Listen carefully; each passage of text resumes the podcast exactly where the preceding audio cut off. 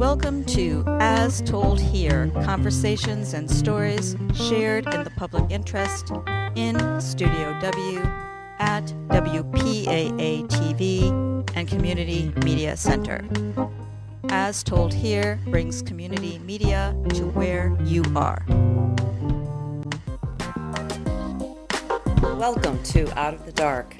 I'm Jane, And I'm Joan. and tonight's topic is the stigma against mental illness. And Joan's going to share with us one definition. Before I share that definition, Jane, I just want to tell people we're advanced practice registered nurses with over three decades of experience, including experiencing the stigma of mental illness. Getting a little bit worse and worse. Probably worse, which I don't understand. It originated from the Greek word stizein, a recognizable sign made by burning or cutting a part of the skin of a less valued member of society with the aim of distinguishing him or her from the rest of the members of society. What you're saying, Joan. Basically, a stigma is some sign of social unacceptability. With years ago having a physical sign, and of course we've noticed that with other prejudices and stigmas, that people would literally ta- tattoo somebody or have a s- sign on them. Where's this stigma coming from? Society? society, the way it's depicted in the media. Uh, they pick the worst scenarios and sometimes even magnify it. In the news, the news always glorifies or the, the horror stories that are out there. Right. But Joan, you know, I know you know this. It's not just society and other people out there. No. No. No, sadly enough, it's It's practitioners as well. the medical community and not just the medical community, the psychiatric community. So no wonder nobody's getting treatment or searching for treatment, right? right? right. What we have noticed, the less stigmatizing we are towards people, the more people are willing to open up and share things that they wouldn't normally share out of embarrassment, shame, uh, being judged, etc. Yes, I've definitely noticed that. Haven't that. you noticed that? Yes. There, a lot of people are going to primary care or the emergency room because they just either are ashamed to go or embarrassed to go to psychiatry or they don't even know what's wrong. It's very common when people suffer from severe anxiety, they go right to the emergency room thinking they're having a heart, Heart attack. attack. Exactly. And sometimes they're shocked when the doctor or other provider says, So, how long have you have been suffering from anxiety? And they're shocked by that. So a lot of times now, the treatment, I think you're saying, is either ineffective, not, uh, mildly effective, and maybe not a lot of follow-up. So how can we sort of get this, people coming for treatment, people being non-judgmental? I, you know, I think there should be a class in every program of any type of counseling Or, whatsoever. yeah, any med school. And nurse practitioner programs, practitioner PA programs. programs, licensed clinical counselors, et cetera, social workers, um, because we're hum- we're only human. We tend to judge someone in the first few minutes that they're with us, and that's I'm not talking about in a clinical setting. Anywhere we go, we're judging. Judging is a strong opinion. So, of course, we are. This is what I do. I know you do this too, Joan, because we kind of like we do do this. Well, tell me what we do. if I'm having an overly liking somebody day or an overly disliking somebody day, I need to check myself. And often that's the time I'm going to check with my colleagues, which you are one of my colleagues, um, just so that we don't unintentionally judge that person. Because once there's judgment, there's less care or inappropriate care and And less effective treatment. less effective treatment. But I think we should educate the primary care doctors to refer, uh, gynecologists refer. How do, how do they recognize it, though? That's where it's going to be included in the school that you're building, that you want in every school. So now we just really said quite a lot that even the psychiatric healthcare professionals, as being only human, are often judging as well. Let's say that one in five Americans have mental illness. That's a lot. Oh, yeah, that's, a- huge. that's huge. so they go to their primary care and get treatment. A lot of times they don't know what they're even feeling. They don't know what depression is. They don't know that this, this general sadness that's a little bit different than um, the sadness when your pet dies or your loved one dies, this sort of underlying sadness or this high anxiety, they don't know what it's like to not feel that. So they're not identifying it. I think we need to start teaching people at, at, when they're young, in school, in community-based programs. I think people need to know the signs. That therefore, they can maybe get earlier treatment and better treatment. Right. Let's just say stigma keeps people from going to get treatment for fear of being labeled. Mm-hmm. And then how does that end up affecting the entire United States? Huge costs. Huge. The costs of people repeatedly going to the emergency room, repeatedly going to their primary care doctor, and now being worked up for all kinds of physical things, with with the ignorance of not being able to know when to refer out. And there's so many docs, nurses, uh, clinicians, psychologists that know exactly when to refer out, and there's some really good clinicians out there. But I think that we all need a little bit more education. I think with that has improved today. I don't think stigma has improved today, but I do understand we get a lot more referrals from doctors. One psychiatrist said that it's usually nine times that a primary care will refer somebody to psych before that person actually goes. So you're saying nine visits, Yes. and then they re- then they f- refer out Right. approximately. And that's a huge cost as well. And the fact if they don't get the treatment, they are one of the, for mental illness, they're one of the highest costs for SSI and SSDI. Does everyone know what that is? Social Security disability is when somebody's probably severely mentally ill and they, they get on disability. And SSI is Social income. Security income. So there's where the huge costs are coming from. I have another um, amazing statistic that e- economists were asked globally to estimate the cost of mental illness and projected from today's numbers to maybe 20 to 30 years from now. And they believe that mental illness cost would be greater than all diabetes, respiratory disorders, and all cancers combined. Well, that's quite, that is shocking. That And- is And I hope that's not. That's ridiculous. I hope that's not the case. I hope- I hope. I hope it's not. The stigma comes from, and there's a stigma against a lot of things, but uh, focusing on mental illness, what we don't understand, we tend to fear, we tend to judge, um, and then keeping ourselves ignorant just permeates through every part of society. Mm-hmm. And if it's one in five people, then we all know somebody. We all know somebody. I know more than five people, so obviously I know people with Yes, I. I know at least six people. so, what can we do to, to um, end this stigma or at least put a dent in it? Talk about it, educate ourselves. Practitioners, please stop thinking that you, you already you went to school, you got 30 years experience. Oh, let's talk about us. We're always looking at ourselves. We're always looking, going for continuing education. We, we pretty much are on this uh, plight to break that stigma. And one of the ways to break it is let's look at the people that, that have come out and, and admitted that they have a mental illness. And I really respect th- some of those people, most of all of those people. Joan, can you list a few? Sure. Carrie Fisher.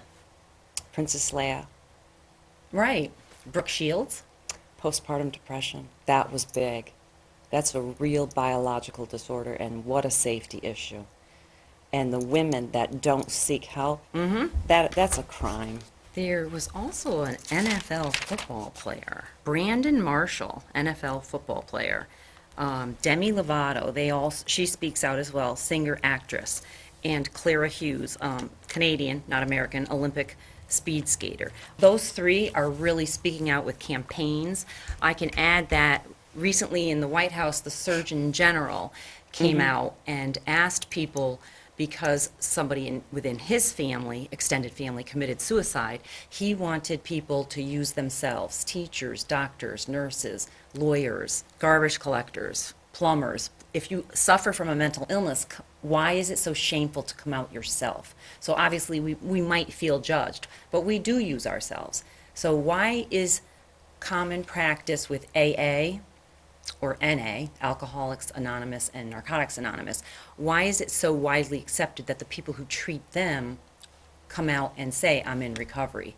Yet, we as practitioners in psychiatry, it's frowned upon if we come out and say, by the way, I suffer from anxiety, or I suffer from depression, or I have suffered from depression, I can help. There, someone I, I have respected for many, many years, uh, besides writing Sophie's Choice, he wrote a book called um, Darkness Visible, and that's William Styron, who's passed away. And Darkness Visible is really about his own depression and how he describes the horror of his debilitating disease. And I really respect that he came out and, and talked about it a lot. And there's a psychiatrist that came out, and she's an identical twin, and her identical twin uh, suffered from schizophrenia, and she did not. People might think that identical twins would have the same things, but actually, we don't. The environment Yeah, and, the and our experiences factors. can, can affect our DNA, of course. Besides uh, coming out and talking about it, educating ourselves, um, what are, anything else you can think of? How about just being kind to one another? How many times does somebody behave just a little bit differently, a little bit offbeat, and people shun them? when they say that they suffer from anxiety or depression, or just odd behavior. Either. I mean, I don't know about odd, different. Good point. Who's gonna Who's gonna start this? Am I gonna say it or No, you? I can say it. I've been diagnosed with post traumatic stress disorder formally from age 35. I probably had it before then. And? Oh, did I get treatment? No. No. No. Well, did you even know prior to that you had No. it? Did you have any clue? No, I really didn't. I knew that thing, something was wrong. I did. Like if a leaf dropped from that tree, I would have jumped. I don't think it's going to drop, drop from this tree. So, and you, Jane? well, what I know now that I didn't know then, a- as well as you know, is I was probably an anxious kid, and then I suffered from uh, mild depression for many years. And one of my favorite clues, um, and let's not be judgmental, is in fifth grade, my school photo. When I brought it home, um, mommy or daddy, I'm not sure which one said it, is if Jane, if you don't start smiling in your pictures, we're not going to buy them. Now, I'm not judging. um, That was good for me to hear because it, it almost validated why am I like that? What, you know, it, it helped me to sort of be on a quest to discover why is it that I was in um, college and, and in a bar with a couple of friends and uh, the guy was coming up to me, and this has happened many times before I got treatment. I thought the gentleman was going to talk to me, and instead they leaned in and said, It's not that bad, is it? And they walked away. I still didn't know what it was. I still didn't know. I'm so sorry. I'm so sorry. it's okay. Because did you get treatment? No, absolutely not. When did you finally get treatment? After doing a little bit of medical nursing, I, of course, had to go into psychiatry because you know why we go into these professions. A lot of times, an oncologist went in because a loved one died of cancer or had cancer, and I know that I went into psychiatry to try to figure this little brain out, this big brain. I still didn't get treatment. No, no. a little embarrassed, a little embarrassed, didn't know how, who to go to, who to tell. Um, felt like people might say, um, what's that famous line? Pick yourself up by the bootstraps or something like that. Or snap out of it. Snap out of it. Snap out of it. I, I tried, hiddenly. So, Jane, I know you've done some medical nursing. I think there was a, you had a great point where somebody came in suffering from some type of physical problem. Did I, did I say this already, Joan? To me, she was sent immediately to psych because she had a psychiatric history and almost died. They had to transfer her really fast to the emergency room Um, again. Quite unfortunately, Yes. the, the stigma is so great that there, I'm, there's countless times. Once you are documented to have any type of mood disorder, schizophrenia, eh, eh, all, all psychiatric disorders, including the personality disorders. Now, once they click that button or open that chart and see that, somewhere along the line, many patients didn't get the, the proper physical care the worst scenario I- I've ever heard of was Mm-hmm. This is to- what I'm waiting for. Oh, this is the one. Yep. This happened many years ago, and and we've obviously gotten better. Uh, hospital screenings is better. Primary care is better. Two women walk into an emergency room. I will not say what state it was in, but it was the United States. Um, two walk into the emergency room. One is has is carrying a mental health diagnosis. The other was not. They both said they had been um, sexually assaulted. One right through the rape kit, the police, etc., uh, victim support. The other girl was delayed. Other woman was delayed for so many hours in the psychiatric portion of the emergency room that when a young resident, who um, I applaud, came in and looked at her chart and said, "What are you doing here?" and brought her over to medicine, and it was too late to do the rape kit. Right. So that, to me, that can't be anymore. So, uh, again, I want to go back to the Surgeon General. He's asking, you know, teachers, us, other doctors, do you think they'll come out? Oh, I sure hope so, because I'm going to come out even stronger. Just pause on my own uh, diagnosis of depression and PTSD. Yes, I have PTSD as well. um, unfortunately, a woman was suffering a TIA, that a, a mini stroke, and because she had a psychiatric history, was pretty much told to go. It was anxiety. Now, there wasn't a lot of treatment anyway. People can have a mini stroke, but what if it was a major stroke? it's kind of hard to to um, swallow some of this. We're in the profession; we see it all the time. We're all, you know, good, good people, uh, and meaning meaning to do intentionally good things uh, are messing up, as well as I'm sure you and I have messed up. No. No, not us, right? But no, I'm sure. um, so I'm thinking, when did I get um, help? Oh, I think the family said you best get some help. I think you're right. And I think you told me to get help. Yeah, yeah. Or maybe, I think it was somebody I was in You a s- relationship with. He said he was leaving unless I got help. You told me that nobody wanted to be around me Ah. anymore and that I should go talk to somebody. that was so mean of me. I said the same thing to you at some point, Joan. How long of a process was it for you to get care and did you get better? Are you in remission, et cetera? Remission would mean free of symptoms. I'm in remission. So it took about 20 years only? only 20 years. Oh my God. Think of the quality of life that you could have had. Think about, you know, I don't know about you, but I could say for me, um, some failed relationships, poor parenting. Mm. That's one of the reasons I got treatment. Was I, um, my son was young, and I was noticing that he was very happy to see um, my twin sister Joan over here, um, because she was the happy version of mommy.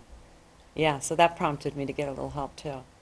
But, you know, I got the old style of care. I got an old style of care of, um, you know, good therapy, but an algorithm that says try this medicine first, and if- then try this one and this one, then go to class B, then try class C, and, you know, things are changing on, on that end as well. So it took me 20 years as well um, uh, to be in full remission.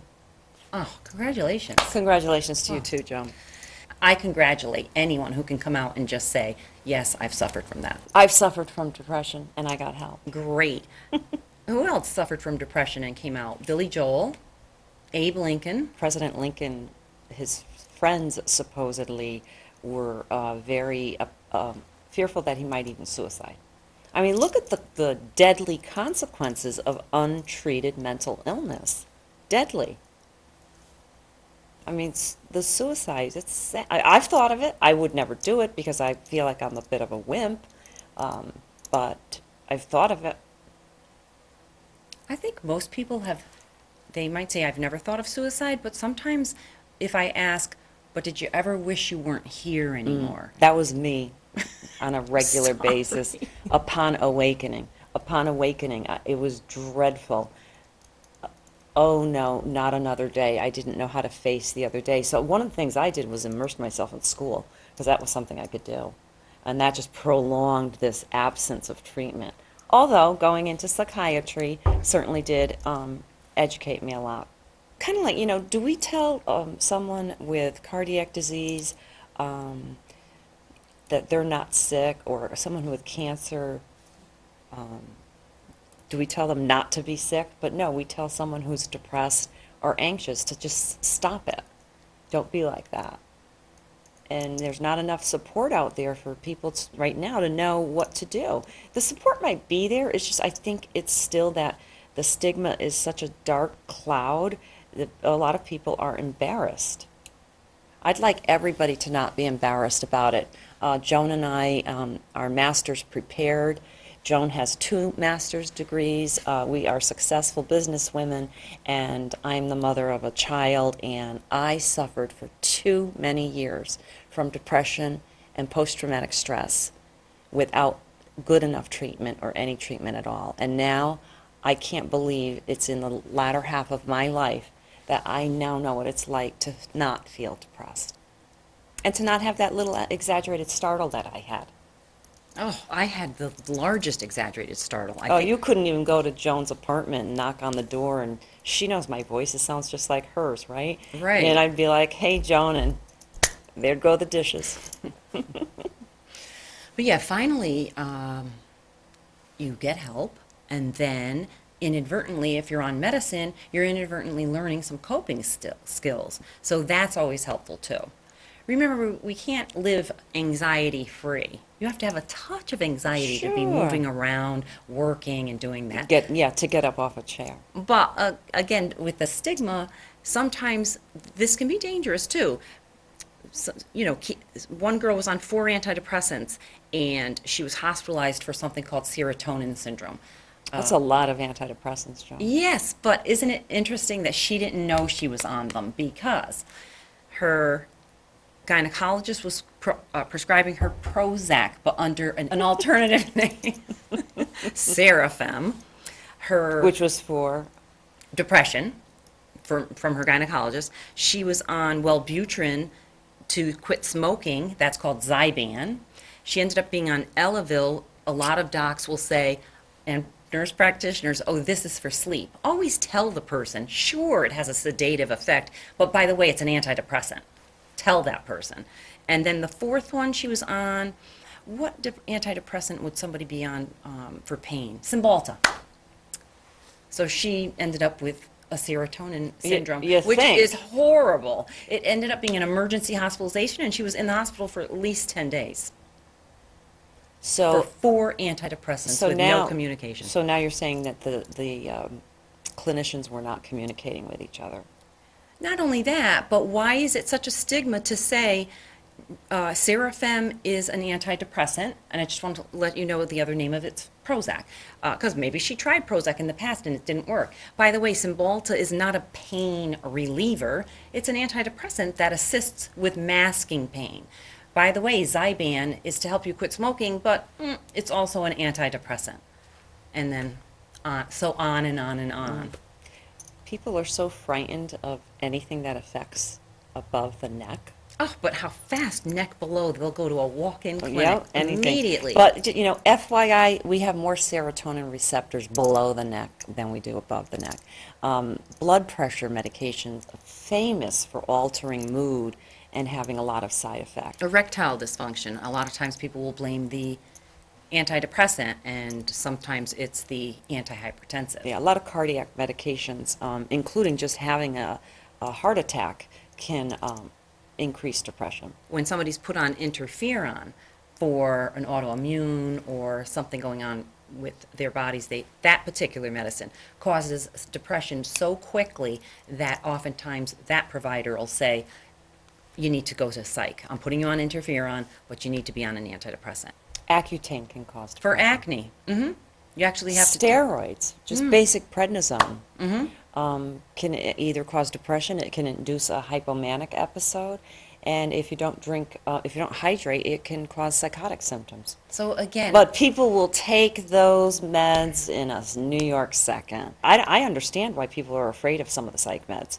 I mean, like I said, the way I was placed on them, it was just kind of like, okay, Prozac, Paxil, um, this, this one, that one. And again, I'm not trying to down anyone, you know, I, um, I just think we need to stop these seven and a half medication visits and spend more time with the client so that we can better medicate the client. Oftentimes, it'll be quarter of or the whole hour. Yes. And the person will say, oh, and by the way, I'm on such and such a med. It's like, really?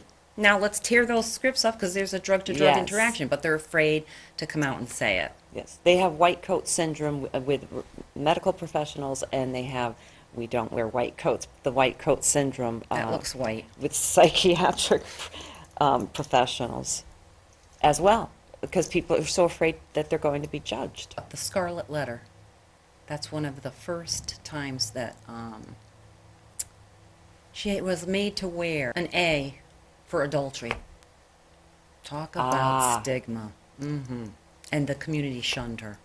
Talk about inducing a depressive episode, probably with that. There's a, a phrase that's very judgmental, and it's called suicide by cop. And in his article, he mentioned is it suicide by cop or is it suicide by society? Because if, the, if society accepted mental illness just as they would accept a broken bone or cancer or diabetes, that person could have gotten treatment. Instead, they, they were so distraught and felt that there was such hopelessness and helplessness to even get treatment. They've gone and got themselves into trouble and pull out something. It's not often it's not often a gun because they would like to have the cop shoot him, and then the police officer then has to go through his own his or her own treatment because that is so traumatic. What a great point you're bringing up. Thanks. Wouldn't we rather people know Yeah. what PTSD is, what depression is? Because a lot of times you're right, and and and we're so afraid of medication, and uh, we have turned into a pill nation for every other medical disorder, and people are so frightened to get the treatments. And and you know what? I'm going to say the psychiatric pharmaceuticals aren't perfect. Yeah, from experience.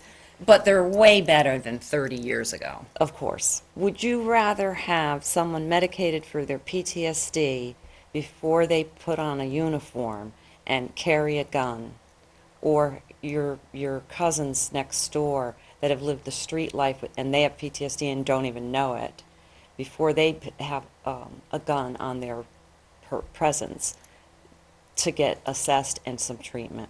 And unfortunately, some people have been on too many psych meds or the wrong psych meds and then have actually committed some crimes.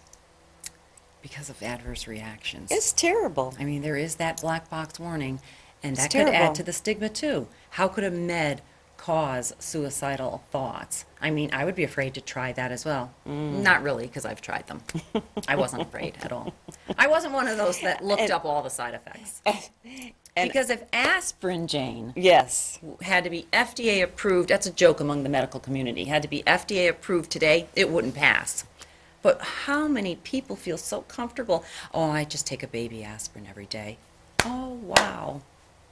And it only takes just a little bit of extra Tylenol every day over the maximum to cause liver, permanent liver damage and or death. Speaking of that darn medicine cabinet, these depressed children and and adolescents, it's so easy to take a Tylenol overdose or to go in the medicine oh, cabinet Oh, I and have take the other statistic things. on children. Mood disorders, the third most common cause of hospitalizations in the United States for people, I'm no wrong, it wasn't for children, ages 18 to 44. To wrap this up, thank you for sharing your mental illness, Joan. Thank you for sharing yours. You're very welcome, and, we, And I want to thank Brooke Shields for sharing hers. and everybody else.